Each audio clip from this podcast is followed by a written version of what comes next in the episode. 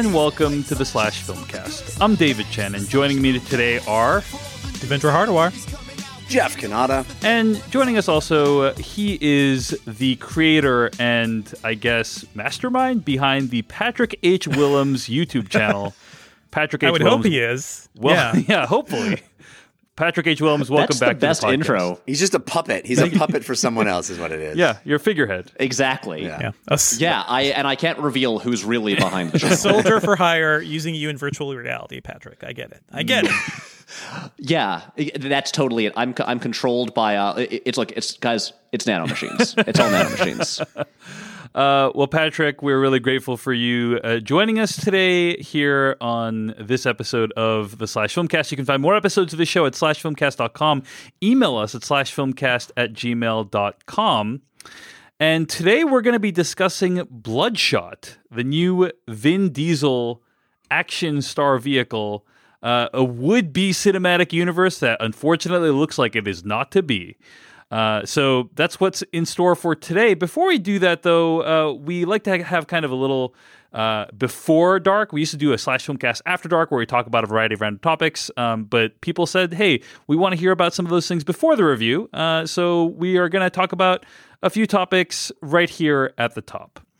The first thing I want to discuss is the fact that several weeks ago on this podcast, uh, we started changing up the format a little bit. And now we're changing up the format again because we're all just trying to adapt to a rapidly changing cinematic environment. And uh, I went on this podcast and discussed at length how amazing Yeah. the High audio quality quality, recordings. the yeah. audio quality was going to be because now we had a little bit of extra time to put these episodes together. And so rather than recording everything over Skype, we now record our audio stream separately and combine them. And it was going to lead to to a beautiful world of audio. And I, I, I literally spent, I would say, a good five minutes talking about how good the audio was. Yeah. And while this was happening, Jeff's audio was a disaster. Um, like during Way worse than normal. way worse than normal. Way worse Way than even than way worse than even normal Skype. And uh, I I caught this pretty quickly. You know, like it went online and I caught it, and then we we changed it, but not before it went out to about five thousand listeners. Uh, who received the special limited edition version of that episode of the podcast? Uh, Limited edition broken version. I, I mean, it's literally like Michael Scott esque performance art. Is The just resale like value on that episode would be phenomenal. Uh, it's too, through the roof. Keep it in mid condition. Uh, two things, David. two things. Firstly, no idea how that happened. Mm-hmm. Secondly, it delights me that it happened because it makes you sound so ridiculous as you're talking. yeah, That's the yeah. bit. That's the bit, right? That's the bit. That, that, You know that's. Just kept it that's that the way. bit. Yeah.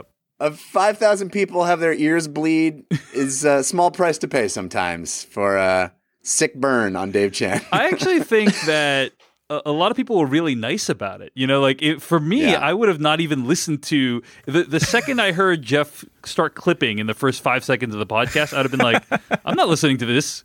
Uh, but a lot of people were like, huh? They, they, they would tweet in kind of quizzically saying, hey, um, I noticed Jeff's like a little bit loud this episode, you know, rather than saying that is god awful. I can't believe you guys released that. Uh, so The thank- funny thing is, the waveforms all looked completely normal to me, Uh-huh. as they do right now. So we could be doing this again for all. I know. In any case, uh, if many of you thought that episode was rough. Uh, We actually went back and replaced it with a more listenable version of the episode. So, um, and thanks to Beidi for uh, acting quickly on that. So, just want to say, if you got a bad copy of it, go back, re-download that episode. I think it was episode. 559 i want to say maybe 558 uh, but yeah check it out again it has been replaced and the audio is better now uh, so yeah But David, could you hook me up with like the original cut? yes I, I have no problem with that i have no problem with that. Release the crappy cut.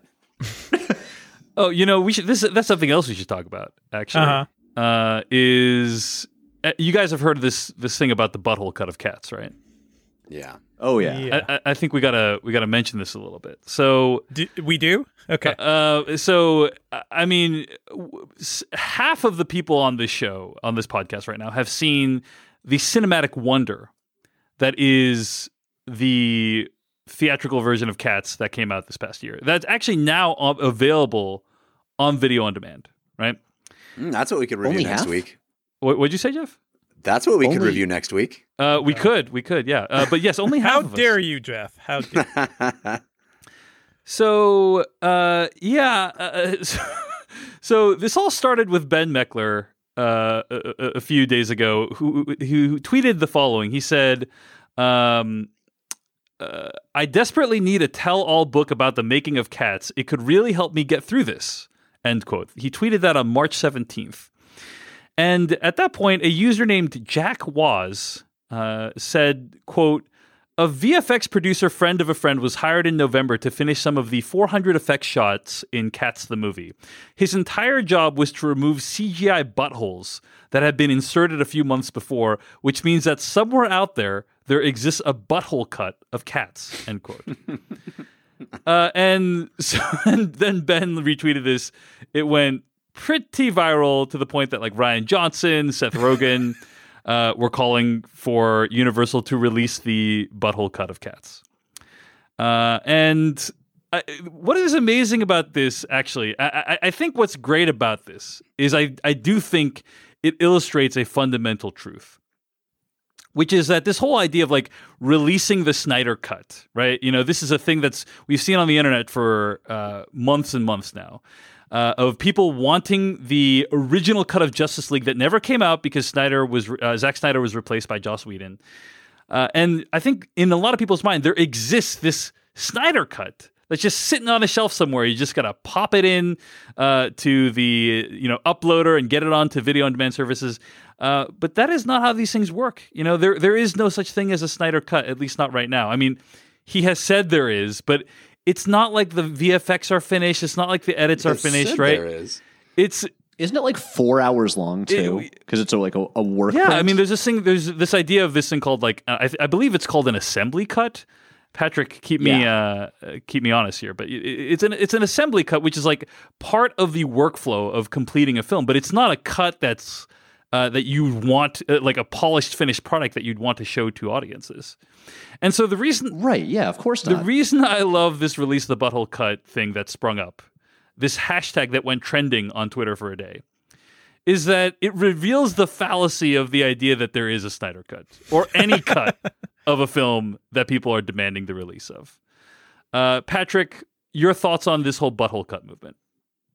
So I I followed that really Yes. closely. Yes. Um, as someone who's been just fascinated by everything about cats since the movie was announced. Fascinated by buttholes. Uh, Uh, hey, Jeff, don't put words in my mouth. Don't put buttholes in your mouth. Yeah. Oh, I'm, I'm sorry. Uh, but so apparently, uh, you might have seen there was like a development after that where I think someone else who worked on the movie then chimed in to say like it wasn't that there were buttholes, it's that some of the shading or uh, like the rendering of the fur around their crotches looked disturbingly like genitalia. And that someone, and that they actually had to, but they, people were afraid to bring it up during like the VFX review sessions with Tom Hooper. uh, and someone eventually did have to go through and like erase all of those because it just looked really weird and unsettling. Yeah. Uh, so we should point out that it wasn't like people were inserting buttholes into this thing, right? Uh, that apparently Right. It just there, looked there was a cut where it looked like there were buttholes and other genitalia. Yeah, yeah. Um, th- this is really important, you know, discuss, discussion uh, update I here. really wanted to make sure this was on yeah, the record. Yeah, yeah, yeah. But I, Yeah, I, I, I mean- would like to point out, Dave, that your setting up of this as a referendum on the Snyder Cut isn't quite accurate because I think you're rightly pointing out that whatever Snyder Cut there may or may not be exists in a state that is pre post production. Yes, That it that's probably unreleasable at this point, right? Well, it's probably need, would need a lot of work to be considered a finished movie. Yes. Whereas this seems like something that was in the post production process Ah, yeah. and needed to be corrected before the film was released. So theoretically, there may be versions of these shots on a hard drive somewhere that still retain the original butthole shading.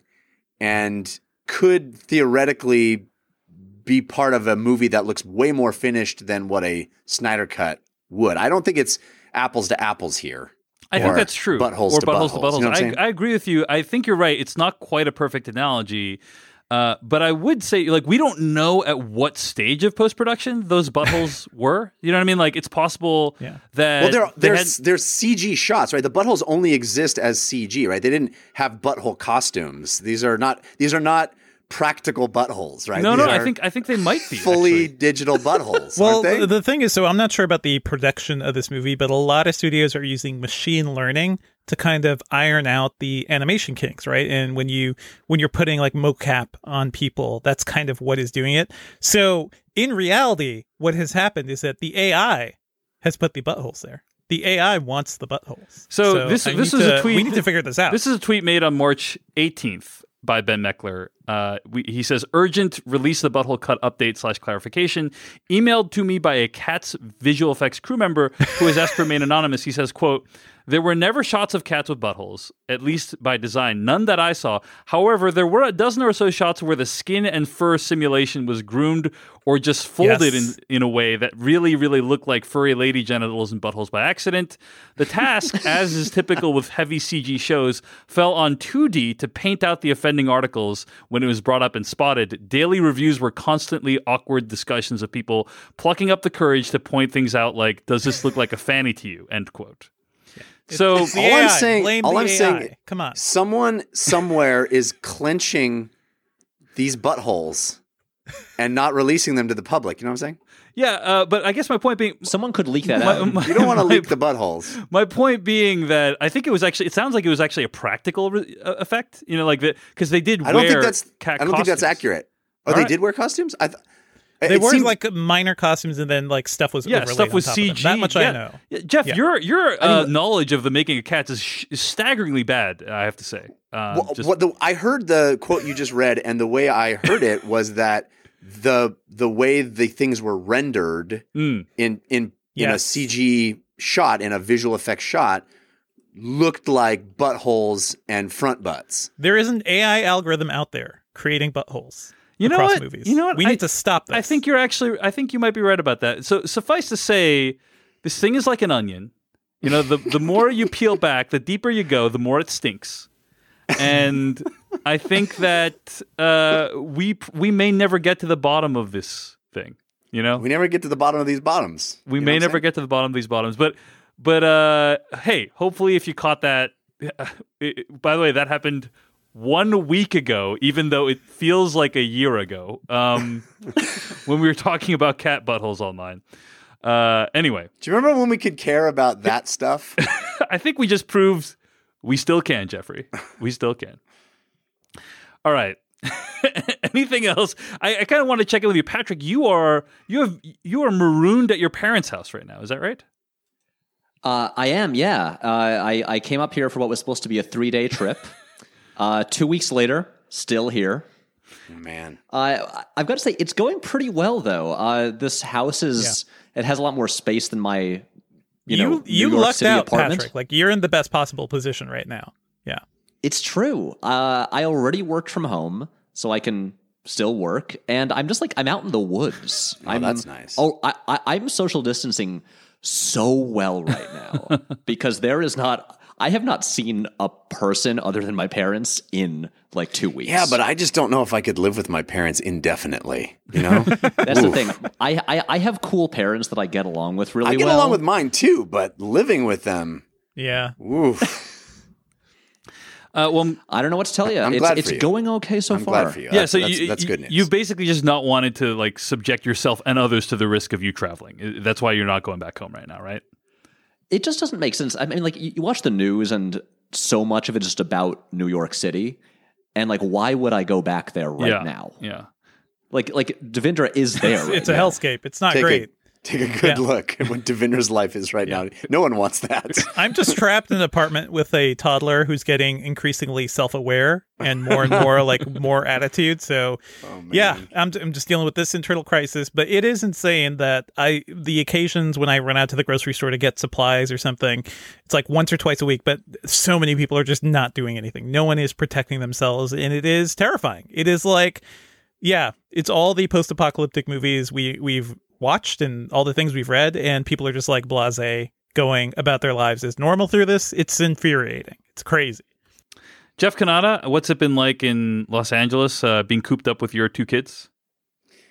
Oh, not great. Um, it's yeah, it's stressful, and uh, it, it does seem crazy to me that it has only been such a short time, and there seems to be such a long runway ahead of us before any even remote chance of normalcy returns. Uh, I can't believe it's only been about a real week of doing this uh, in, in any you know concentrated way. Yeah. Uh, it is. Uh, We, we should point out that we are recording this on Friday, March 27th. Uh, you will hear this a few days after that. So it's possible like more things will have changed by Oh. the time It's you're almost listening to certain. this. Yeah. Yeah. It's weird. There, who knows what world you're living this in or listening to this in? Yeah. Uh, yeah. I mean, every day is a new raft of horrors. So I, I was looking over our show notes. We were supposed to review Mulan this week. wouldn't Remember? nice? Wouldn't that have been nice? Remember when Mulan was going to be a movie that came out in theaters? Uh, wh- Dude, remember I- when I theaters almost were a went thing to that the were open? Premiere. I was like, I'm not. I don't need to go to the premiere. I'll just see it the following week. Yeah. Uh, and now, you know, the people that went to the premiere may be the only people that ever see that movie in a theater. Well, also they, they all have the virus now, so well, they're- that's they're true. gone. Uh, I don't, I don't know if I joke about that, but suffice to say, I think that, uh, yeah, it is. Uh, it it does feel like that life was forever ago, even though it's only been a couple weeks. So I want to comment too about how Devindra just phrased that because my wife said something similar to me last night, and she said, you know, Yeah. something something the virus, and I was like, we're in the fucking movie. It's it's Well, you- actually the Rona. It's the Rona. You talk the about term. yeah, but you talk about the virus and how the virus is in our. It's that's the mo- That's That's that's the, The- thing. it's the movie, man. It's the. Yeah. It's crazy. It, it, it seems like yeah, you you've brought this up a few times. You seem to really be into the fact or into this idea that we are in like Act One of a, a post-apocalypse movie, basically. I don't think into it is how I would describe it. It is. It just Yeah. is an unignorable Yeah. sensation that I that hits me in waves. you Fair know, enough. Jeff is just speaking the truth. That's all. That's all. yeah, it's you know, it's the the Walking Dead or Last Man on Earth. You know, all the Last these. of Us. Yeah. yeah, Last Man on Earth is a comedy, right? So I kind of feel almost like it's more like that. Sometimes just the day to day of being in my house and. Last Man on Earth, they would talk about the virus, and you know they would be doing ridiculous things, and that's kind of how it feels right now. It's almost a parody of itself in a strange way, and how I'll walk out. I mean, I went to Trader Joe's yesterday, which was the first time I've gone in a week. The first In time full I hazmat went, gear, I assume, Jeff. Uh, I did not, although my wife Oh, me for that. Um, Yeah. but it was. I mean, I'm playing Half Life Alyx right now too, and so it's Uh huh. that game is all built around City 17, which is this, you know, basically dystopian nightmare. And There, there is a quarantine zone in that game, Yes. so it is, uh, yeah, quite the thing to be playing right now. and I mean, I'm st- I'm I'm first of all waiting to get into Trader Joe's in a line of people who all have masks and gloves on, looking like you know this dystopian future already. Then we get shuffled in in groups, and as we're in there, there's like a, a recording over the loudspeaker that's done in this very pleasant voice of like. Don't forget to cover your mouth with your elbow if you sneeze, which is so Half Life. It's crazy. And Yeah. then you go to check out. And by the way, everybody's like veering away from each other, which is good. It's what you're supposed to do, but it feels weird to look at a stranger and try not to get close to them. And then when you check out, the checker says, please stand in the green box until I beckon you to, to move forward. It is like, it is those movies. It is those video games. It's that nutso sensation of I've experienced this through fiction. And I know I've been saying that for the past several weeks, but it just gets more acute every time every week, every day. It's just more and more descending into the deeper first act of those Yeah. movies. The, the sad thing, though, Jeff, is that none of the fiction we've seen or read has been as dumb as reality. Well, I think that's that's what's really depressing me right now. So Yeah. Yeah. uh, there's that. Good, good. Stay safe, everybody. Good luck. Pa- Patrick Willems, I notice you've been consuming a lot of media as you've been quarantined, and I'm curious, like what what has guided your media consumption this last week? Uh, so I will say it. I'm not going to say that the timing of this pandemic was good because that's Because that would be a terrible true. thing to say. It's That'd be a terrible thing to say. Yeah. yes, that would be it. Exactly, it, it could never be good. But I had already, like months ahead of time, scheduled uh, a little break, uh, just like some time to like relax and recharge and not work for like a week or so at in late March. And so this just hit when I was already going to take time off. Uh, and so I've just spent the week just watching two to three movies every single day. And uh, and I've just been trying to. I have like a, a long list in a Google Doc that's like, I don't know, some twelve pages long. That just has uh, it's it's like a queue uh, of movies that I have not seen that I intend to see, and uh, and I've just been trying to just go through that and just fill in gaps in like my mu- my movie viewing and uh trying to like make choices quickly just go through like directors filmographies in terms of like who like watch their movies that I haven't seen uh watch classics that I'm ashamed that I haven't seen before and uh and that it just it, it seems like I've been in the mood for a lot of like 1980s uh action movies and thrillers. Yeah, thrillers so i- like right now I'm just Yeah, like hit us with some highlights. like uh, I, um, okay, so I'm gonna admit something really uh, embarrassing right now. Um, uh, until two days ago, I'd never seen the film Predator. wow. Oh wow. I Yeah, am. Uh, um, my my opinion of you, Patrick, has now, yeah, gone gone much lower. This is why I was embarrassed to admit How it. did did- what you, did you how did you feel it? about it? Yeah. I th- I think it's a, a goddamn masterpiece. Yes. like like genuinely an, a, a really really good movie. Uh, like I, I I I was trying to like watch the the McTiernan movies I hadn't seen. His first movie, by the way, is weird if you haven't seen it. Um, but uh, right now I'm just I, I'm just committed to watching every Tony Scott film that I haven't I saw seen. that. You know, this is an interesting coincidence. I've been, I've been doing these broadcasts on uh, Periscope and Twitter every night with my wife just to check in on people. And the other night, I brought up, I, I made an analogy with something that had happened in the movie Crimson Tide, which is directed by Tony Scott. You know, Uh, David, I literally finished watching Crimson Tide 20 minutes before For the I first time? in t- Oh, For the oh, first my time. last, last night Nice. I watched. Uh, I, I put Crimson Tide on because I was. I, I brought it up. There's a scene in the movie, That and a we're going to spoil. Crimson Tide, which is like a two decade old movie. So, but there's a scene in the movie where Gene Hackman uh, he initiates a nuclear launch uh, test while there's a fire in the submarine, and that always that scene always stuck with me because he's like, we can't just like launch drills when everything's calm and hunky dory. I think is the word he uses. Uh, and I always just really appreciated that mentality of like you can't just test yourself when uh, things are going super well. And uh, so then I brought that up, and I'm, you know, I'm like, you know, you should I should really go revisit that movie. And first of all, that movie still kicks ass. And secondly, good. Oh, yeah. I am still old enough to remember when the final words of that film, as you see on the screen, something along the lines of, as of right now, the president of the United States is the only person who can launch nuclear missiles, were meant to be reassuring uh, Yeah. to viewers, which I don't feel like it is right now. But Patrick, what do you think of Crimson Tide? Uh, okay.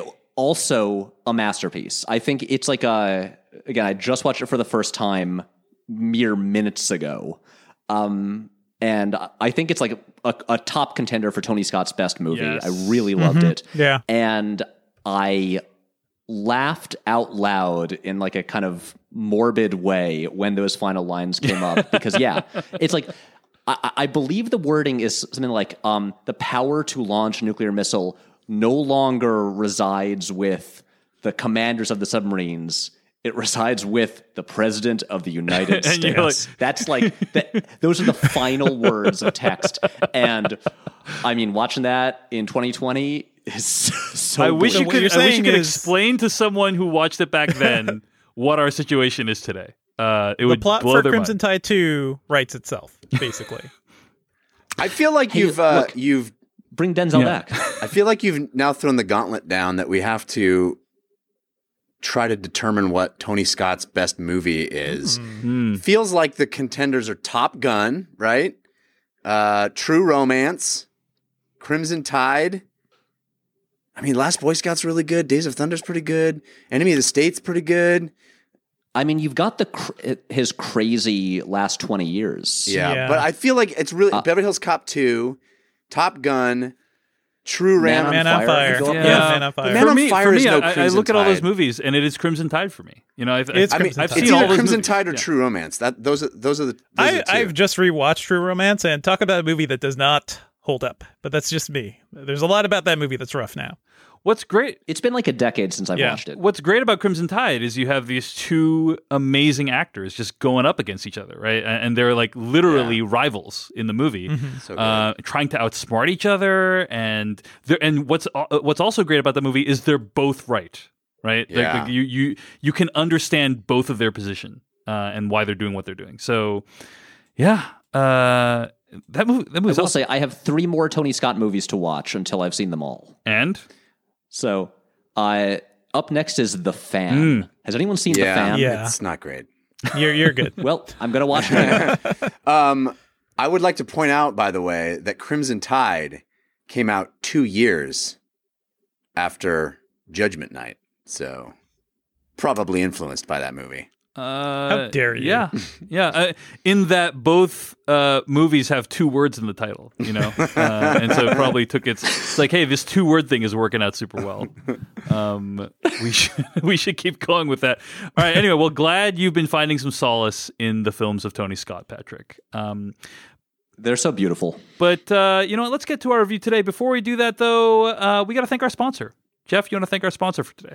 I sure do. Uh, these are uh, crazy times, scary times. Uh, financially, economically, I'm sure everybody is a little worried. And if you are carrying a credit card balance, that's probably worrisome too. And it, you know, I'm not somebody that has ever had a credit card balance my entire life. I pay off my credit cards every month, and I heartily recommend that just for peace of mind.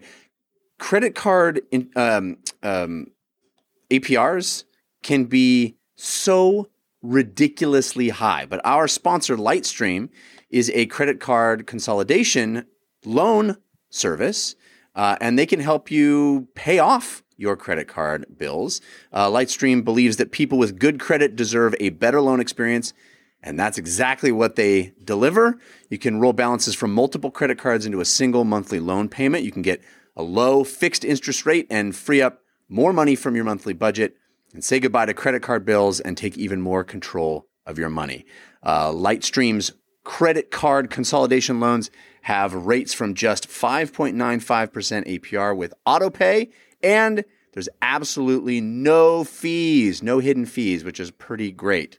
Uh, and just for listeners of the Slash Film cast, just for listeners of the Slash Film cast, you can apply now and get additional interest rate discounts to save even more. You know, the funniest thing about that is that I wasn't reading that. I literally just my brain just didn't work. I was saying the slash film cast. I wasn't reading it. It sounds like I was reading it poorly, but I wasn't. I just couldn't say the name of our own show. Nice. Uh, but you can get an additional interest rate discount to save even more. Uh, the only way to get that is to go to lightstream.com slash filmcast. That's lightstream.com slash filmcast for an additional discount. L-I-G-H-T S-T-R-E-A-M dot com slash filmcast. F-I-L-M-C-A-S-T, all one word, subject to credit approval. Rate includes 0.50 autopay 0.50% auto pay discount terms and conditions apply and offers are subject to change without notice. Visit lightstream.com slash filmcast for more information. We also want to thank all the people who donated to the podcast this week. A big thanks to Matt Rankin, James Rosario, and Evie Erko, who writes in Thank you for the brilliant podcast that has inspired me to watch more movies and kept me entertained and sane during some hard times, like the current situation being self isolated in my house in Denmark. I hope this tiny donation helps to keep the podcast running. I'd also like to send you lots of fighting spirit and encouragement. It really moved me hearing Jeff say how the global crisis has affected him. Doesn't really matter to me what kind of content you guys review and discuss at the moment, as long as I can hear you interacting with each other like usual. Thanks so much for all your hard work and all the jokes. Warm regards, Evie. So Thank you, thanks to- Evie. yeah, thanks to Evie for that uh, donation. And uh, I also just want to acknowledge that we got a very generous donation um, from somebody who asked to remain unnamed. Uh, and I'll just read a little bit from the message that this person sent. He said, uh, I've been listening to you all for years. I think you're all terrific individually, and that as great as you are, the whole is much greater than the sum of its parts. Uh, and Same with the cat's cut. Wow. Okay, uh, so thank you to unnamed donor. Uh, it, I, I was gobsmacked, gobsmacked when I saw this donation, and we are extremely appreciative of it during these very challenging times. So thanks for the donation. And I, I will say, Dave, I'm sure this donor felt great after we spent 10 minutes talking about the cat's butthole cut. Yeah. Like, that is what they're paying for. Great. fantastic. in a very literal way. Um, Yeah, But uh, thank if you. if you want to support us here on the podcast, you can always go to paypal.me slash filmcast. That's paypal.me slash filmcast. Uh, all right, let's move on to our review of Bloodshot. And initiate sequence.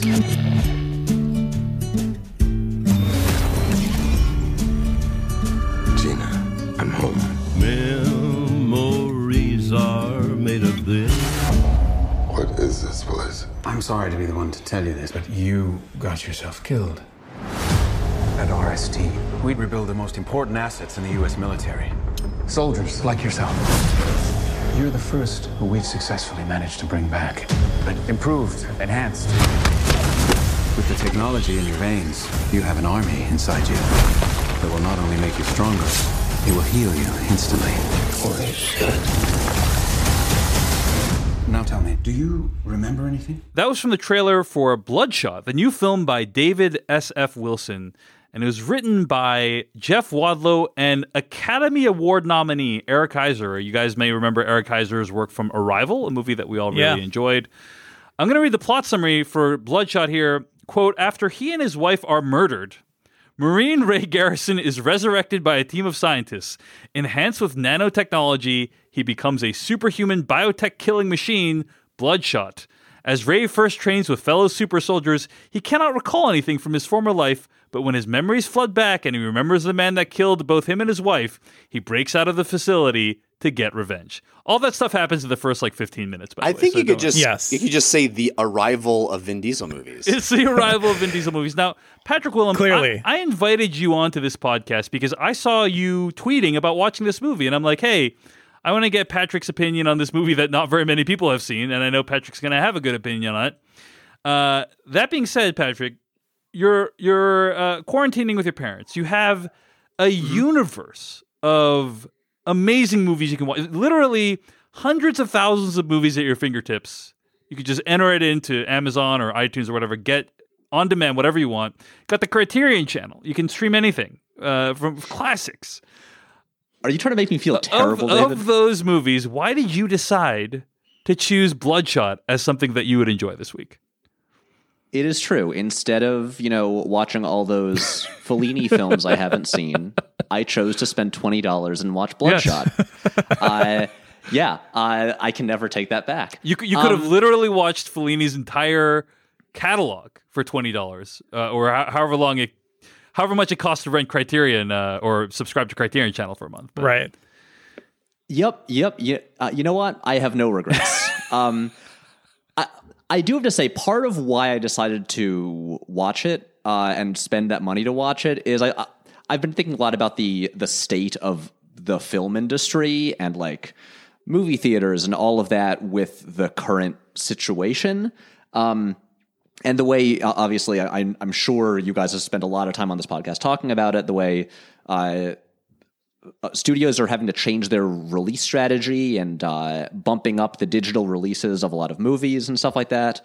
And I probably would have seen Bloodshot in theaters because I'm I'm you know I, I like Vin Diesel. uh, I'm an, I'm I, I'm intrigued by uh, by him, you know, starring in like the adaptation of a, a Valiant comic series. Uh, but I would have used my AMC A list account to see it, basically not paying any money for it.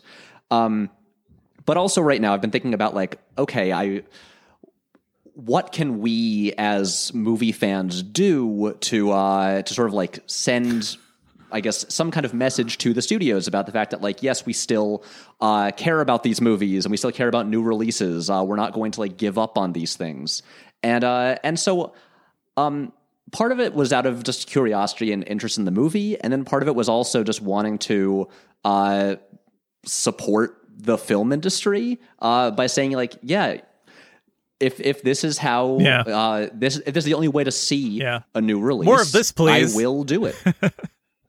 yeah, um, and so I spent twenty dollars, and I now own forever uh, on iTunes a copy of Bloodshot. Uh, well, that's very beautifully said, and it is fascinating that the form your grief has taken is paying twenty dollars for Bloodshot. Uh, uh, al- so we should point out that, by the way, right, like this is adapted from a uh, comic book series, and it was ostensibly going to become like a cinematic universe that that could go up against like DC and Marvel, hopefully on Sure, the big screen. sure. Um, uh, Yeah. J- Jeff, I think you, you, I mean, you and you and Patrick both know a lot about comic books, uh, and and read them somewhat regularly, is my understanding.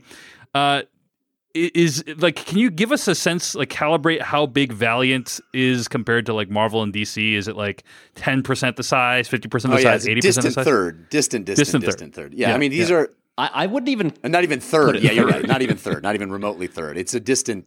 I mean, if you're only talking three in your subset, then Yeah. yes, it's third, distant third. But it is not third out of all of these superhero pantheons. Uh, but in the early '90s, when the you know the comic book industry was booming, uh, they put out a bunch of the X-O Manowar comes to mind, and uh, man, I don't even remember what all the the comics were. I own them somewhere. They're in my like- dad's attic somewhere. Um, but y- go ahead. I'm sure um, you under, you remember more. Well, so like I didn't have any uh, of the '90s Valiant comics, but uh, Jeff, do you know about the the whole sort of like uh, return of Valiant Yes. from the like like maybe ten They years ago? relaunched It's the pretty whole interesting. line. Yeah, yeah, yeah. Go ahead. Well, the, these two guys, um, I've, I've, I, I'm trying to remember uh, Dinesh's last name because I've I hung out with him once before. But basically, these two guys who were just big fans of Valiant for like like ever since they they were kids, they basically bought the company. They they they like put together like a, a proposal and bought the company and they their whole plan for like and this is again this is only in the past decade their publishing plan was to kind of treat it like comic book moneyball which was basically to get the not the A list like writers and artists, but like the really solid people uh, who weren't the big names but could like just make good comics, and they kind of like rebooted this whole comic book universe. Uh, and just and I should say I've read very few of these. I'm not well versed in Valiant comics, but I think, but I, I like uh, I know people who work at the company, and I think they're their whole model for how they approached it was really interesting, and they built this really cohesive comic book universe um, that can. Uh, that also like doesn't have quite the baggage of Marvel and DC because they have like 60 years of continuity. And um, but yeah, so I'm like aware of a lot of Valiant comics, but I have read very. I've few read of them. zero of that relaunch. I read a bunch of this '90s stuff, Ninjak, and uh, like I said, X-O Manowar and Bloodshot. Eternal Yeah. Warrior and stuff like that. Quantum and Yeah, Woody. but but that was all like early '90s uh, when I was just reading everything and buying everything and thinking that comic books were going to, you know, go up in value. um, but yeah, it it it, uh, it it's interesting from a potential cinematic universe perspective. Kind of what Patrick was saying, which is nobody's walking into a movie theater going, "I hope this stands up to the 40 years of Spider-Man comics I've been reading." You know, it's um, it, it it's an interesting idea of being potentially able to have more of a clean slate and build something from zero, but I don't obviously don't think that's going to happen now. So this is a this is a Sony film, Bloodshot's a Sony film. But then there was a movie called Harbinger or Harbinger, uh, which was then acquired. The rights to that movie, which is also set in the same universe, was acquired by Paramount. Uh, so the idea that this was going to lead to this big cinematic universe, uh, it would have. It, was kind of like a. Remember when Marvel like licensed out all their characters to like different studios, right? Like Fox got X Men and. Um, uh, Fantastic Four and Sony got Spider Man and so on. Like Valiant has kind of done that in, in a smaller way, in that Paramount now has apparently rights to non Bloodshot characters, and so maybe there was, Well, that a, was a, that was an act of desperation for Marvel. That was uh, an act of Right. staving off bankruptcy for Marvel. Yeah, yeah, yeah. that was not that was not a strategic move. I will say, uh, D- David, what you're saying, that thing that you're mentioning right now, ties directly into sort of my whole take on all right. this movie. Well, bring it to us, Patrick. What are your thoughts on Bloodshot? Okay, I mean, my super condensed version is I don't think it's a very good movie, but maybe because of the just the time we're living in, I still kind of had fun with it. But uh, what I find interesting about this movie is, uh, so as you're saying, you know, uh, this is like uh, a, a potential or or uh, would be cinematic universe starter uh, that that could you know that would love to compete with Marvel and DC in the same way that the Valiant comic universe was the same thing. And um, what this movie re- made me think of is uh, so uh, Venom was sort of a similar situation where it's not really an MCU movie. Sony had to kind of make their own thing um, and compete with like I guess like the big kids. And uh, and both Bloodshot and Venom decided that the uh, the best way to compete with like the juggernauts of comic book movies right now is to make a movie that feels like a really generic film from like 20 years ago. Yes. Yeah. and so it, it's like if if Valiant is is in terms of with their uh, film licensing is where Marvel was like 15 years Hmm. ago. Uh, they made a movie that feels like kind of like a, what Marvel movies were in the very early 2000s. Which is to say, like, And, Venom was schlocky, kind of- you know, movies that feel like they should go directed to Blu-ray or DVD yeah. or, or what have you. Like that right? Fantastic Four movie, maybe. Yeah. Y- yeah, or, or just like I mean, because I remember when I saw Venom, and like the interesting thing about Venom is only Tom Hardy's performance, because the rest of the movie, it's like they took the character and just dropped him into a generic sort of corporate villain plot Yeah. line from any like just uh, like run of the mill action blockbuster from the early two thousands, and uh, and then and then that was it. And this kind of feels like the same thing. It's and it feels so different than the approach to the Valiant comics, where they're like, let's just make like really like good, solid comics uh, with like talented creators that uh, don't have like the the flash and big names of like Marvel and DC, but have better storytelling. And that doesn't seem like that was their approach here. They could have done something really unique to stand apart and instead just made something that feels like a throwback. I don't know. All right. Well, it sounds like a real mixed bag there, Patrick. Um, Yeah. But Devindra Hardawar, your thoughts on Bloodshot? Yeah, I feel like throwback is a good way to uh to to put it because it feels like a throwback to a lot of the terrible movies I sat through in the 90s. I I hate this movie. I, I completely hate this movie. It is the worst sort of action movie and I'm sure I've said this before plenty of times, but to me the worst sort of like bad movies are the ones that aren't even fun to watch in a bad or campy way. Like it's just it's boring. It is a completely boring movie cemented by Diesel um who I love. I love the D's. We've talked about the D's quite a bit and uh, our love for the Fast and Furious uh, franchise. I love what he's done with Riddick, even though those movies are kind of hit or miss sometimes. Like, I appreciate him as an action star and as somebody who's trying to build universes in a very dorky uh, way. Like the we've talked about how Fast and Furious is just basically a comic book universe, you know. Um, and this movie just does nothing for him. Uh, they're they're th- it's just completely empty is the thing. Like this is an action movie that's trying to be smart and self-aware in a way just be like, "Oh no, we're we're not the dumb action movie you initially thought we were because of uh spoiler, you know, plot point." But still it is still even even the point where it's making fun of bad action movies. It's still being a bad action movie. This movie is two Inception levels down of a bad action movie. You know, it is incoherent. I don't understand any of the action scenes. There's something that happens. Um, this movie quick cuts so often for for the most innocuous things. It is kind of hilarious. Uh, I just didn't find any of it interesting or thrilling. I don't know, like the motivation for Diesel's character. Like once he's um, we'll talk about some of this stuff in spoilers, but I think motivation is all over the place. I don't understand the the stakes of this movie sometimes. Um, what is this organization he's working for? Who who are they? What are they like? What are they doing in the grand scheme of things? And for some reason, a movie that's trying to be so big and comic booky feels incredibly small. This movie feels like it has five people in it, and that's all we see. Like there are no other humans. This movie feels itself like a simulation of some kind, and we're just walk it, watching Vin Diesel and a couple, you know, actors bounce around stages. I don't know why Lamorne uh, Morris is in this movie, an actor I really like with a British accent. For some reason, like a lot of things are just inexplicable. I wish I had fun with this. It just felt so dull and so boring. Be be more interesting. That's all. That's all you have to be. Jeff Cannata, your thoughts on Bloodshot? Well, Dave, I guess you could say my thoughts about Bloodshot are best summed up in the form of a limerick, but my limerick is a little spoilery. Uh, and I'm going to say something that you will never hear me say, but I kind of think it's not a bad idea to say a tiny little spoilery thing before you hear this, before you see this movie, to hear Sure. a bit of a spoiler. Now, Huh, I totally respect anybody who would not want to do that.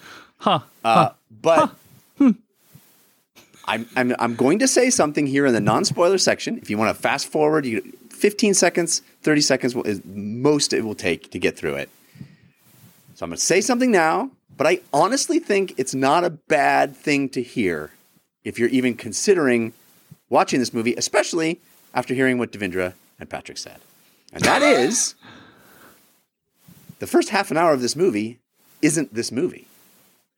And I think that that's really pretty cool because the Except it, it, it is a third of the movie. It is still what the movie is forcing us to watch. So, but uh, go ahead, Jeff. Go. I've I okay. It's diff- it's going to be difficult for me to talk about why I really like this movie. this is not some mind blowing revelation. I do feel like It's not a we could we re- could just say it. I mean, but okay, yeah, Here's what I'm going to say. Here's what I'm going to say in the non-spoiler area. If this movie starred almost any other actor, it would.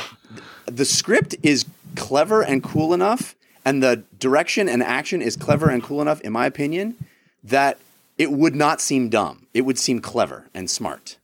It, it and if it was called the Six Million Dollar Man instead of Bloodshot, but it was the exact same script, it would seem a lot cooler. It could be called the Six Million Dollar Man and star, I don't know, anybody, literally Wahlberg. anybody. Mark Wahlberg. Well, not anybody. Okay, almost not, almost anybody, but some person who's not a big uh, muscle bound dude who can sort of doesn't have to be all Vin Diesel. I kind of. I, Is, isn't the character a big muscle bound dude? that's what I'm saying. It's not if you don't worry about making it a bloodshot movie. I see. I see. Yeah. Okay. I kind of li- I, okay. Here's the thing. I kind of like I kind of like all of the uh, backflips this movie does to get to the visual of of uh, Bloodshot. If you want to see a fight scene in flour, in not in flowers, flour, the the baking i- I was- ingredient. It's it's very confusing because okay, so Bloodshot as a character in the comics, he just has like ash white skin. Yeah. I guess. And the way this movie does this is to set a very boring set piece amidst flour. I completely disagree that that's it was we're boring. doing? I thought that scene was rad. I had a I had Oh a ton of fun with that scene. I had a t- there's there are several there's a motorcycle chase that's really cool. There's a uh, the final action sequence I thought was really cool. Let's get to spoilers soon. I'm I'm like I had a- I had a- go, ahead, finish up I had a thing. good time uh, with those with those scenes. Um, I think the reason that I, I think this movie is kind of making fun. I mean, we got we got to get to spoilers to talk about it, but I I honestly think that if it was called the Six Million Dollar Man, Yeah. and it was they cast um, John Krasinski. This is a really fun script and a really fun movie, and it's it would totally swerve a ton of people, and it would be we would talk about it like we talk about. I'm not even gonna say because it's a spoiler. Okay, but all I had a lot of fun with this movie. I think it's great. I thought the first half an hour was was bad too, and then all of a sudden I'm like, oh, it's a, it was supposed to be. And I get Yeah. it. You're saying that you didn't like that, and you you you were mad that it forced you to go through that, but it, but it was for a point, and I thought that was fun.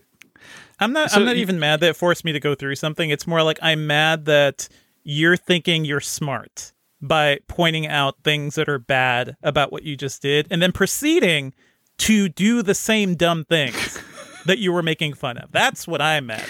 So, th- Jeff, you're not going to give us the limerick pre pre spoilers then? yeah? I, I can. It, it, just a little spoiler. No, no, we'll just I we'll, can wait for we'll, it. We'll, we'll Yeah. wait. We'll wait for it. We'll wait for it. Uh, uh, I'll just say, you know, I w- expected to hate this movie, but I think I'm kind of more on Jeff's side on this one. I actually, I mean, Vin Diesel, I think, is a really silly action hero. I just, I just no longer Yeah. really find him believable as an action hero. He, he is teetering on Steven Seagal territory. it is so true. You Like, he you can't man. deliver lines. It's not. yeah. I don't. It's really unfortunate that he's the star of this, but yeah, I agree with you, Dave. Uh, Uh, and, and that being said, I- he does seem like he bulked up a little bit for this. Like he he he looks like almost believably like what Bloodshot could be. The plot of this movie is absolutely ludicrous, but I think some of the action scenes, I agree with you, Devindra. It has been edited to shreds. Uh, but some of them are like, hey, that's actually like a, a, a kind of a cool moment that just happened just now in that action There, scene. there's there are cool moments I see in a quarter of a second. Yes. of something right. that gets quickly cut away. Like I don't, right. I don't know if I give you credit for that. I want to at least let me see it. Let me see the thing. Yeah. So there's a lot that's dumb in this movie, but I did kind of have some fun with it. So I would not pay twenty dollars to own this movie forever, but Which we all do now. may- Thank you. Thank you. Maybe when Yeah. it hits a streaming service, or maybe when it uh, uh, comes out on, for rental or something like that. You know, it, mi- it might not be a bad, or maybe when you see it on TV. Um, but anyway, I, I thought it was all right. Why don't we move to spoilers because we have a lot more to discuss here. So spoilers for Bloodshot starting right now. Now you're looking for the secret. Gonna see this coming. No, But you won't find it because, of course, you're not gonna see this coming. you're not really looking. I have been puzzling over how it works. You don't really want to work it out. Who's in the box? I have been dying to tell you. I want to tell you my secret now. You want to be fooled. All right, Jeff, you want to take us into the spoiler section with your limerick here? Sure. If you judge it, don't be so quick, because the second act pulls a neat trick. it's Total Recall meets Live Die Repeat while masquerading as a bad flick. How dare you? Two great movies. I I like that it is doing a bad action movie for a little while, and then A lot of while. A lot of while. But okay. and then yeah. it it says, "Hey, we did a bad action movie to trick you. We did a bad action movie because that's what works for dumb oafs like this. exactly what every audience wants. yeah. It's what I want. I don't give a shit about other audiences. I, it's what I liked. I like the fact the movie's like the movie's saying Vin Diesel's a big dumb idiot. Yeah. You could do that in five minutes. You could. Well, this movie chose whole, to do it in a half an hour, Yeah. and I think, Yeah. and I Certainly a choice. Okay, I, I Yeah. feel your hate. I do. I recognize it. I'm saying that all of the all of the bad action movie, even the way it all plays out, the bad dialogue, all of that stuff was a cool like lull me into uh, into a a. It, it's unfortunate because it does make you think this movie is awful, but then it becomes a pretty fun movie, and you know. There's a lot of things I would change about it. I'm not saying this is a great movie. I had fun. I, I had a great time. I thought That that that key word is fun. And I, I wish I had fun too. Yeah, that's all. Uh, Patrick Willems, let me ask you, uh, how did the whole head fake work for you? You know, the, the first 20, 30 minutes basically is uh, revealed to be uh, an illusion, like a, a memory that's been implanted into. First of all, I, I, I should also point out there's a moment when it's revealed that like all the memories are implanted and like Guy Pearce is you know running his PS4 version of Dreams, you know, and like going Yeah. through going through like the memory and being like maybe a little bit more blood spatter on the wall this time, you know, like I'm like who gives a shit about any of this? Like why is he doing this at all? Anyway, He's an artist. so uh h- how did it work for you, Patrick? Uh, I'm, I'm glad we have dived into this because this is what I was excited to talk about.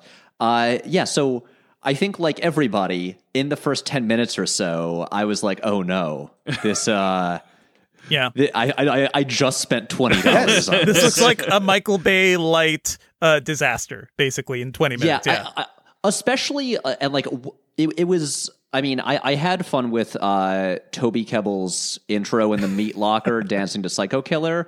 As much as it's like, you know, the like, oh, quirky villain because it's dancing Toby to Kebbell. pop music. Yeah. Right. It, it's like it's like a cliche, but it's also fun. I, I enjoyed watching that. But then when you get to like you know his wife being killed right away, I'm like, ah, this is that really that kind of movie Yeah. that we're we're gonna s- just like start it off with that. And uh, and then you get to that point where you learn what's actually going on, and I'm like, oh, this movie tricks you into thinking that it's worse than it is. I like sat up in my seat. well, seat. what's cool is, uh, and just, uh, to, just to make it even clearer, is what's cool is that it, it goes, hey, we're a movie about this dude tracking down Toby Kebbell. We cast Toby Kebbell because he's a recognizable villain type star dude. You know, he's a I, I, I, I don't know about that. But he's okay. a okay. Yeah. All right. You, Yeah. you can hey, that's Doctor. Doom you're That's talking Dr. about. Doom. He is- That is uh, the bad ape in the other, the middle You're Planet telling of the me Apes movie. you weren't right? surprised that he died so quickly.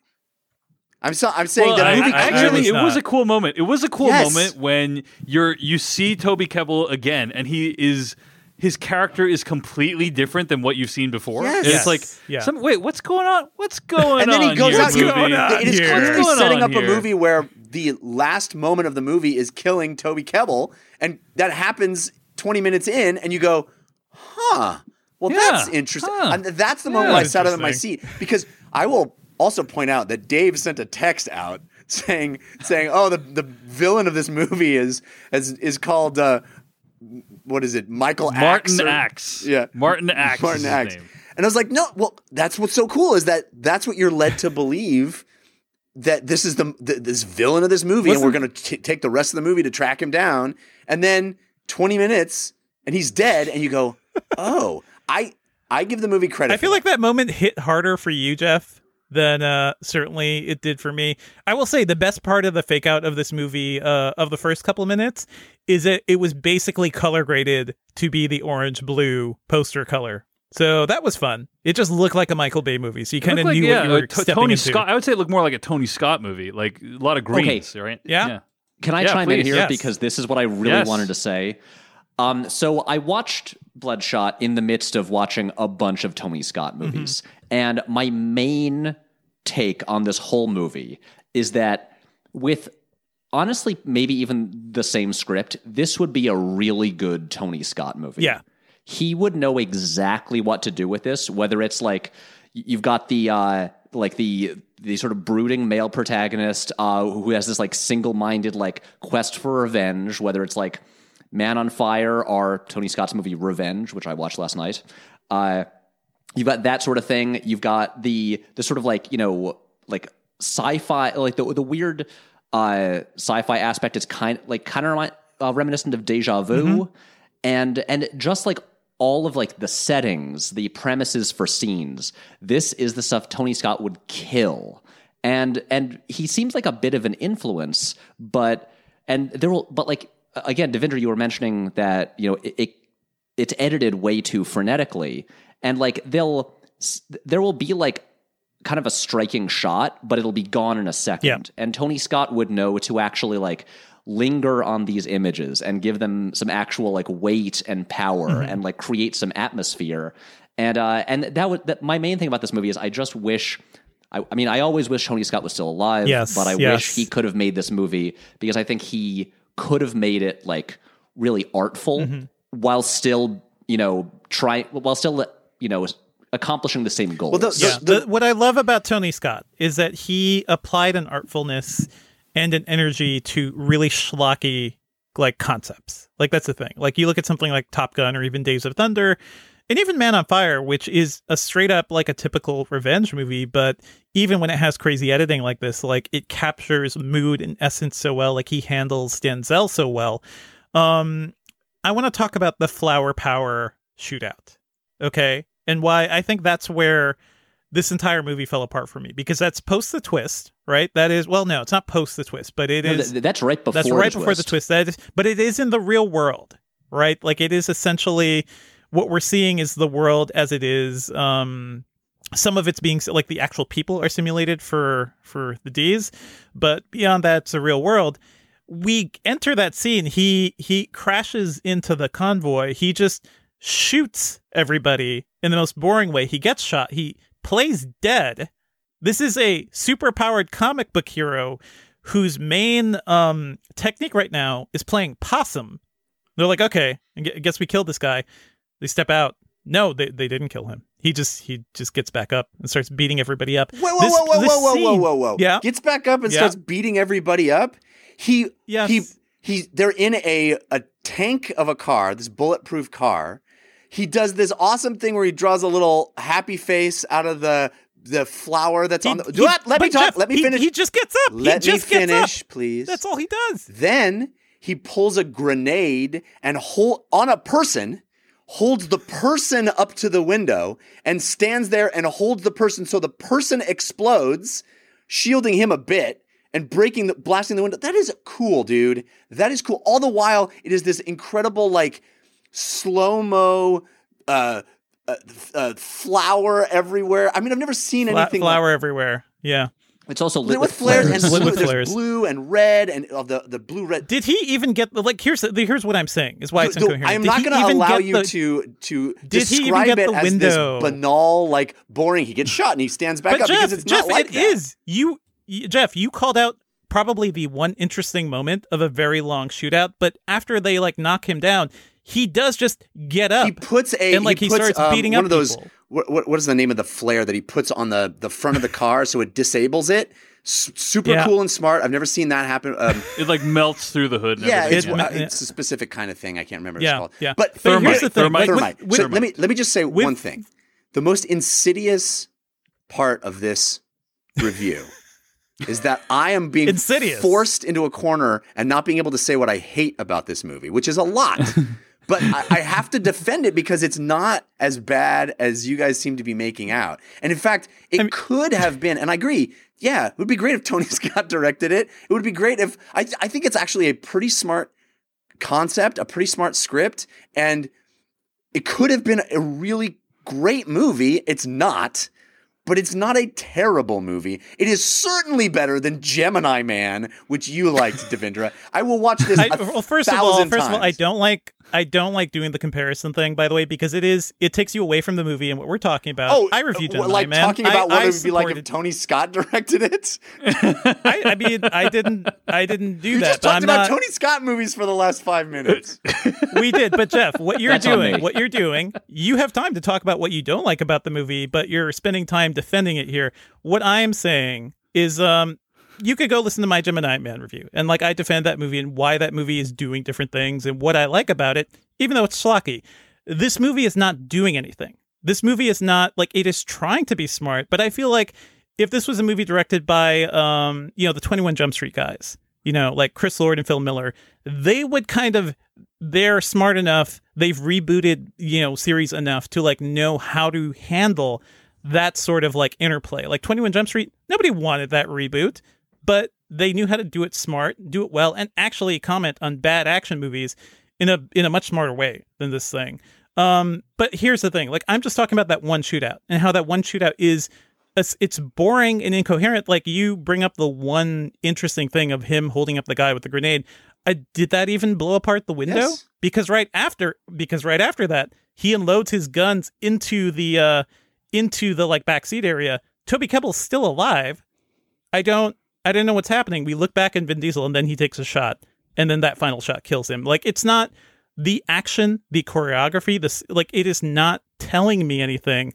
It's not like painting a picture of what's happening in this action other than him holding up a guy and blowing him up, you know, with the grenade. Which, yeah, it looks cool, but I wish the rest of that scene, that's like 5% of a very long scene of Vin Diesel just going around and like punching dudes No, and shooting people in very He- boring okay, ways. Like okay, it's let, not me- let me just let me just exp- say what the the this action sequence is for anybody that hasn't seen this movie.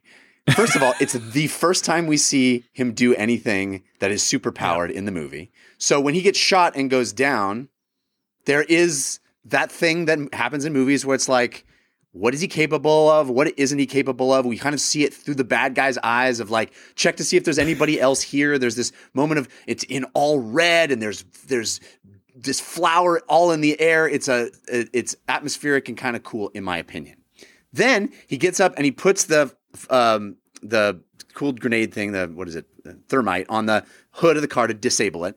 Very cool. There's a moment where in slow motion you see a bag of flour come out of the out of the fog of nothing, hit a dude in the face in slow motion, ta- and then he starts taking guys out by and in sort of um um uh 300 style ramp motion knocking dudes into other dudes. It is there are more than there's more than one cool se- moment in that sequence and to describe it as like he gets shot he stands up and then he punches dudes i don't think is fair to the But movie that that is what happens. Like I, I do think you're hyping up like the slow motion and anything, but we can move he on to other. He throws other a bag scenes. of flour But to take out a couple of guys Oh man, he throws a bag of flour, Jeff. All right, that is we, we've spent yeah. uh, we spent like twenty minutes talking about this one scene. Jeff, Yeah. why don't we move on into some of the things you didn't like about this movie? There- i wasn't saying the f- bag of flour thing Be- it's because it's it's different and unique. You're describing it like, oh, he just punches dudes, and I'm telling you that's not accurate. Okay, so there's a lot of things not to like about this movie. I, I know, and you guys have covered them. Even separate from that scene. And and by the way, Jeff, I'm on your side about that scene. I actually thought it was kind of cool. I, I think there, I think the motorcycle scene Actually, is awesome. same here. I liked it I, too. I think the uh, there's a there's a motorcycle action scene where he's like on top of a guy, and then a car hits him while he's like it's it's super rad. And then the last sequence I think is is really kind of you know a, a cool superhero multi tiered sequence on a couple of uh, external um, elevators. That's pretty nice with a guy with a exoskeleton on. I mean, I, I thought it was pretty fun. I am very disappointed that this movie didn't have the courage of its conviction to just have him die at the end. I thought that would have been really cool if he had just been like, everything you hear about him up to that this point is that the reason they picked this dude is because he's willing to die for his convictions.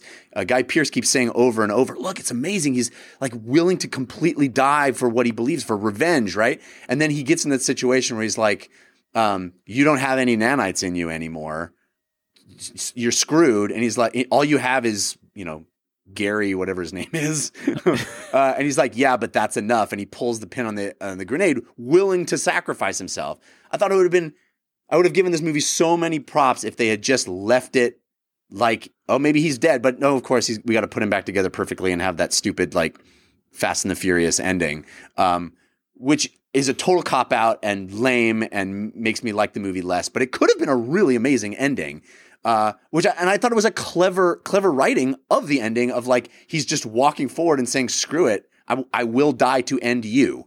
Um, but yeah, yeah, there's lots, lots to not like. And but I do think the movie is saying, "Look at how, you know." It's talking about the era of Arnold Schwarzenegger and Sylvester Stallone and saying that that is completely outdated and that's just we can use that to manipulate people. You want to have a power fantasy? That's what Guy Pearce uses is a fucking power fantasy to manipulate toxic masculinity dudes into doing stupid shit. And I thought the movie, I thought that was kind of clever.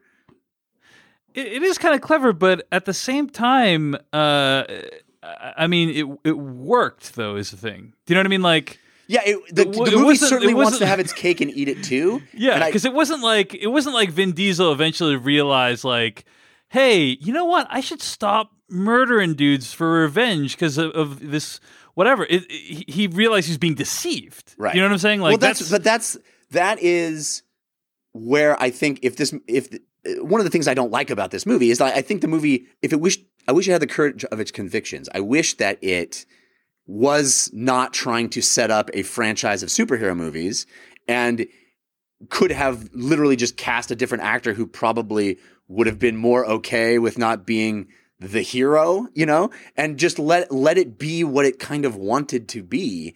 Uh, I think it would have been much better. And again, Not a great movie. I'm not saying it's a great movie. I just don't think it's it's garbage. Yeah, as, as as bad as yeah. Uh, you know what movie this reminded me of actually is uh, Matrix Reloaded. Uh, A couple of scenes from this movie. There's this uh, the motorcycle scene. Yeah. Patrick, I know There- there's Matrix so Reloaded. much slander going on right now. Well, it's just Man. the the Yeah. motorcycle scene. uh, It looks i i in concept and execution very Yes. similar to the Matrix Reloaded motorcycle. It motorcycle. looks very similar, but I mean, And I- I don't it necessarily almost say feels like a a, callback to it. I don't yeah. necessarily say that because some of the effects in Matrix Reloaded are pretty dated. Um, also, the final sequence when Vin Diesel and that other guy, who I don't even know what his name is, they're fighting each other in the elevator shaft. Yeah. that looked like it was straight out of the Burly Brawl in Matrix. All the human CG in Yeah, this movie it's pretty is, rough. is also, uh, pretty you know, I do Yeah. hate the way Hollywood visualizes nanites, man. I hate it. I hate it. And the, this movie is all nanites all the time. And there's a couple of moments that are super cool, but we have to be able to, as just as a as an, an imaginative industry, come up with a way to visualize nanites that just isn't so dumb. so You know what's really going to get your goat, Jeff? Uh, I, I like the nano. So, Patrick, uh, I think this is something that Jeff Cannata has been uh, uh, beating the drum on on this podcast for a while. Is like the idea that, like, for instance, Iron Man movies got mm-hmm. the visual effects got really crappy when they started using nanites. Right before, it was very clearly a combination of Robert Downey Jr. or his stunt double wearing an actual suit augmented with some CG. I mean, if you see the behind the scenes, that's what it looks like. Oh, and yeah. then it's just like nanites. now it's just like whatever. They don't need to, you know. th- th- Yeah. It could be nothing. Physical. Nobody needs suits. Yeah, nobody, Nobody needs, needs suits, suits at all. They just, they just, Yeah. they just press a button and now they're surrounded by suits. Now, um, Yeah, the, the the Iron Man nanotech suit is nowhere near as cool as like the original Yeah. one that feels so tactile. Like when when you see the the robots like putting all the pieces so much on, better. it's it's so much better. So I, I do have to say, s- sort of like jumping off of the just like talking about the nanites and also that uh, the the reference to the Burly Brawl. Um, totally ties into what I was saying about how this feels like a throwback to like early 2000s Yeah, superhero movies yeah. because it's Yeah. like the action is shot the same kind of way um especially that uh that elevator fight. But um so i i was looking up the uh just the the resume of the director. Uh, this is his first film. But uh but before this like he was most of his uh his body of work is directing um cinematics for video games uh, and uh, like he worked at Blur Studios, which is Tim Miller's uh, like effect Yeah. studio, you know, who like made Deadpool and stuff. Very like well that. regarded. And yeah. oh yeah, the, the, uh, Blur Studios has made like a lot of really cool stuff, and I was actually a bit surprised that the movie wasn't more stylish because coming from the world of like video game cinematic cutscenes, you know that's where you have all they have like the the fanciest lighting they'll use they'll have these like impossible camera moves with these like really long I feel like that last uh, that last And, fight was um, kind of like that. yeah, that last fight, reminded- that last fight feels like that was what it was. It reminded You know, me a was- lot of uh, That- the new God of War from last year or two years ago. Yep. Yeah, Yep. it, it, it was a little bit like that, and and there would be occasionally be those moments where you could sense that like like oh this is why he decided to do this movie like uh you know the the slow mo speed ramping flower uh fight scene and stuff like that um but and also the budget was only forty five million dollars. Uh, for this movie, which is low by the standards of these kinds Yeah, I'm of sure movies. Vin I- got I think half you could that. tell like yeah I, I also think you could tell like oh this movie cast um maybe like the the cast list in imdb is super short it's like they, they had to save on catering like you know you start to feel like how constrained this movie is this director by the way did a a pretty good episode of love death and robots uh he did the sonnie's edge one so that was a series I've talked about. That was the uh, the Fincher collaboration, I believe, of like weird futuristic stuff. It is funny coming from that, which I think was a cool look at like a futuristic fight club of like giant monsters. I think uh, to this, which doesn't have any of that creativity. Yeah, it, I mean, it is interesting, and like I, I agree with what everyone has said about like us, especially like everything that Jeff praised about it. I mostly agree with. I, I think there's a lot of cool ideas, and what it's aiming for is is really interesting. Uh, and I've just been trying to figure out like what's a better way to execute it because, like, for instance, they introduce you to like these uh, the other enhanced people that they have at this organization. You know, the, the guy with like the uh, the robot legs, Magic the legs. guy with the robot eyes. Yeah. And um and and then of course for like the final action scene, the uh the robot legs guy puts on this like very anime looking like mech suit. Yeah. And but I was wondering like do those people do missions? That- that- that's what I'm saying. What what is this organization? What do what do Right, they like- do? like What's the point of any of It this? seems Well, yeah. when it's beginning when it when they first wake him up, it totally seems like the way it's going Yes. is they're they're going to have a team Mm-hmm. and he'll be on this team and they'll do missions together and then uh, and like we'll see them in action before he inevitably has to fight them. But then they just really just seem to hang around doing like office work and the whole business model is just like oh just make Vin Diesel Well, get revenge. Yeah, that, that's that's really it. I, I- w- it's one of the things that I think is really funny is like it just seems like they haven't thought too much about these other characters and who they are and what they do. Like the the guy who is blind has cameras on his on his on his chest. like clavicle, which is like Why what? are the? It's on his chest. It's like on his chest. It's like um, you think that guy may want cameras near his No, eyes? haven't you always wanted to look that's up what people's he's, noses? Yeah, that's what he's used to. It's it's just things like Here- that. I was here- like, I here's- guess he- that's he- cool. Here's the question. know. You know, you know that question that's like, why don't they just make the entire plane out of the material that the black black box is made out of? yeah. Yeah. Well, first, yeah. first of all, you can't do that because otherwise the plane wouldn't fly. But I think it's a useful question because why don't they just make all the other guys in this movie the same thing? That, like, why don't they just make those people like they make Vin Diesel? Well, you know, the the storyline, the storyline, the one bit of plot I I like retained from this movie is that Vin Diesel is the first that they've this, managed to this bring back is in this the, way. This is, I can answer all these questions for you. Yes, guys. I, I yes. hate to Oh, be. boy. I'm not. Again, I'm defending you a are movie. the compendium of knowledge. I'm not defending a movie I don't love, but I will tell you that it seemed pretty clear to me that the idea is they are a company that is, is is an offshoot of a much larger group of people that that were inventing this thing. Guy Pearce decided, "Hey, I want it all for myself, and so I need to kill all of my collaborators." So, what am I going to do? Well, I'm going to put this new tech that maybe these collaborators weren't 100% on board with, didn't think I could finish, didn't did, thought it was too risky or too scary. I'm going to use it in this experimental thing with this with this dude who has nothing to live for. Uh, I'm going to put it in him and use him to go and kill all of them, so I have the sole ability to sell this tech and no one Hmm. will tell me that it's that it's crazy or nuts or know anything about how I did it or I, I'm the you know copyright holder whatever the patent holder I feel like you're filling in some blanks No, he here, was very No, I think, but, so. I think uh, this is in the movie. Yeah, I Yeah. think this is in the movie. and so this he put together a team because they didn't know exactly how volatile or what it would do to this guy. He's got this team of other dudes that his co-collaborators all helped build and they were doing this thing where they were kind of doing a benevolent thing for the world. Yes, it was it was military militaristic, but it was actually helping these wounded warriors, you know, fixing them. They were making prosthetic arms and legs and all these things. And then they were they said, "Nope, we're not going to do the full body deal."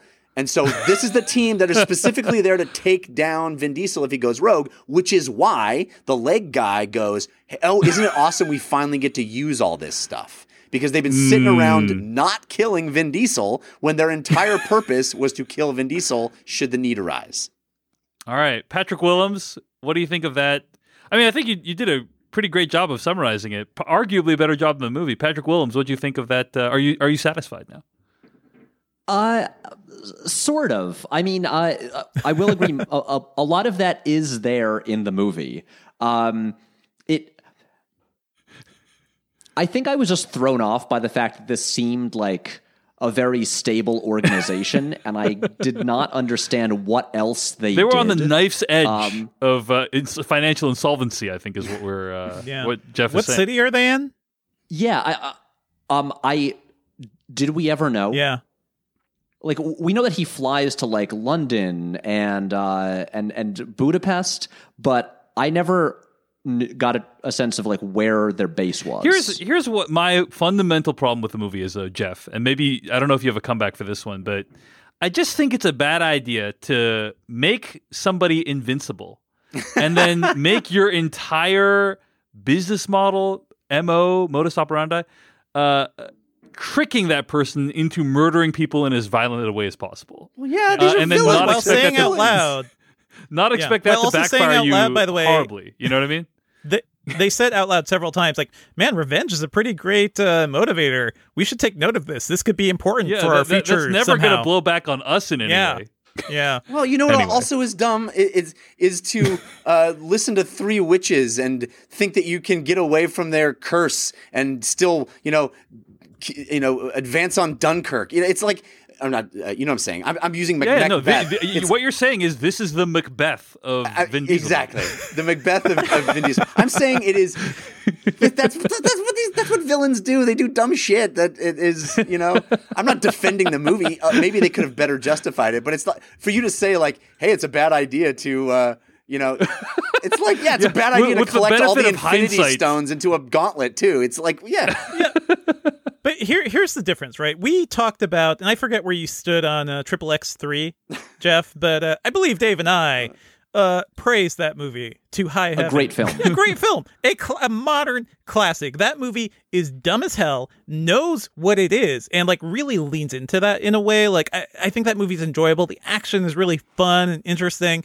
Like that movie has so much going on. That is, you know, the last. Uh, oh man, then that that movie hit theaters right as Trump was being inaugurated. That's that's what I remember. Uh, that movie happened a decade ago, apparently. But you can have these slocky movies and have fun with it, and I think this movie just doesn't it certainly doesn't have fun with it it barely has a sense of humor aside from like uh pretend like uh, i guess that one indian guy has a small penis that's the joke terrible. in the movie It was I, I don't know what else is going on. I'm not on to defend any of I that. don't know. It's terrible. there are things I hate about this movie. yeah yeah. Um, all right. Well, I think that is gonna.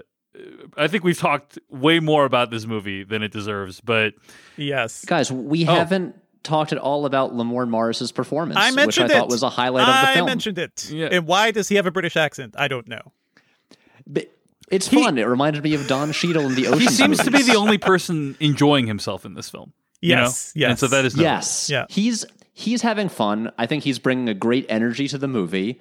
I wish there was more of him. Um, I- I- think maybe maybe uh, a better version of this could have just had him as part of the main team from Yeah. the beginning. yes Yeah. yes Uh, He- but yeah, I, I I thought he was cool. he has the energy of like I am a sitcom guy and I'm in this big Vin Diesel action movie. I'm going to make the most of it. So he's hungry, and I can tell. Exactly. Yeah. I, and also, I, I I will say I I do actually I like the scene when Vin Diesel goes to the woman he thinks is his wife. yes, heartbreak, And, um, heartbreak, I emotion. thought, like, yeah, th- there was some like genuine like drama there. Uh, and I also I was glad to have it confirmed that they did not really kill off Mm-hmm. his Mm. wife.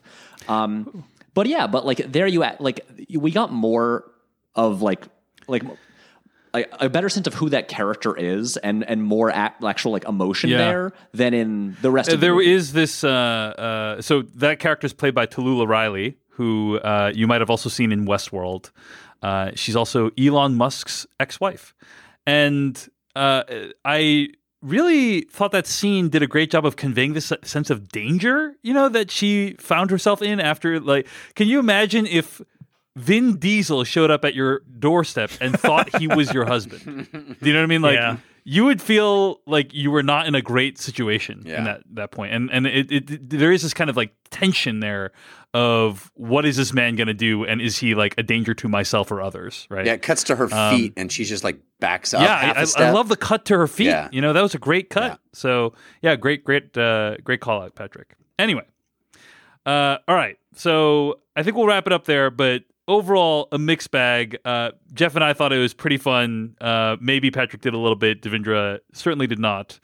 But you can now own Bloodshot for twenty dollars if you choose. We own it forever, all of us. all of us. Forever. We're all united. We're Bloodshot brothers, guys. We're Bloodshot Yeah. brothers. yep. All right. We'll never forget this one moment. we'll always have Bloodshot. Uh, you can find more episodes of. no, no, D- David, we will because we bought it and we own it He's right. David. He's right. I've already forgotten it. You can know. find more episodes of this podcast at slashfilmcast.com. Email us at slashfilmcast at gmail.com. Our spoiler bumper comes from filmmaker Kyle Hillinger. Our theme song comes from adamwarrock.com. And this episode was edited by Beidi Zhang. Stay tuned to hear what we'll be discussing next week. Until then, Patrick Willems, where can people find more of your work on the internet? Um, it is uh, all over at youtube.com slash Patrick H. Willems. Uh, there's long videos where I talk about movies. Yeah. Um, recently did a video on The Mask of Zorro, which is a kick ass movie, and a great Yes. video as well. And Patrick and I did a commentary uh, on that video, uh, which is a, itself a commentary on The Mask of Zorro. Uh, over at his secondary channel, Patrick Willems Presents. So uh, be sure to check both of those videos out if you have a chance. Devindra Hardawar, how about you? Oh, you can find me on Twitter at, at Devindra. I write about tech at Engadget.com, and uh, I also co host the Engadget podcast. I also did a lot of coverage around Half Life Alyx this week, so go check out my review, my video review, and we talked about that on the podcast. That's an amazing movie. Really uses VR in interesting Uh, ways. uh, or amazing Devindra and I game. video can game, yeah. agree on that one for sure. It's incredible. Yes. How about you, Jeff Cannata? Uh, you can find me on Twitter at Jeff Cannata, which is spelled with two N's and one T. I do a video game podcast called DLC that you can find at 5by5.tv slash DLC. In fact, I think Dave Chen's going to be our guest next week. that is the case, Whee! yeah. Uh, and um, I also do a long form Dungeons and Dragons show called The Dungeon Run. And we're doing new episodes. We figured out a way. The show has been shot like a television show up to this point for the 39 episodes that we've done so far. But we're in a new paradigm now. So we're doing the show from home. Uh, the production team has done an incredible job of putting the show together. And we did our first episode of a new story using the same characters. It's kind of filling in backstory stuff. It went so great. Uh, last night we we or two nights ago we did it, um, and uh, it's on YouTube now. If you want to check it out, it's a great jumping on point. If you're curious about the show, you don't have to worry about watching all 39 episodes to understand what's going on because it's brand new. Time travel is involved. It's really fun. So check that out. Uh, you can find it on YouTube by searching for The Dungeon Run. You can listen to it as an audio podcast by searching for The Dungeon Run wherever you get podcasts. Or you can listen to us live, watch us live, and actually influence the show Wednesday nights, 6 p.m. Pacific time uh, at caffeine.tv slash The Dungeon Run. And check out the podcast I do called Culturally Relevant. You can find it at culturallyrelevantshow.com. Uh, it's interviews with filmmakers, artists, and writers, as well as reflections from me on what's happening in the world. Next week, we'll be reviewing Portrait of a Lady on Fire, which is uh, available right now on Hulu as of today. So check it out on Hulu. The movie's Portrait of a Lady on Fire. It made both Devindra and I's top 10 lists of 2019. Patrick Willems, you seen Portrait of a Lady Yeah. on Fire yet? Uh, yes, You- yes, made my own top ten list. Great. I mean, it's no bloodshot, but uh, but You really good movie. drew the short straw when it came to uh, which slash filmcast episode to appear on. I think is uh, you got the Bloodshot episode, not the Portrait of a Lady on Fire episode. So That said, I mean, uh, Portrait of a Lady on Fire is a is there's so much there, and there's so much to like. I don't know if I feel qualified to really speak at length about that movie. I feel pretty qualified to talk about That about doesn't bode well for us. indeed, well, we will try to make Good it luck, work guys. next week on the slash filmcast. Thanks for listening. We'll see you later. We watched the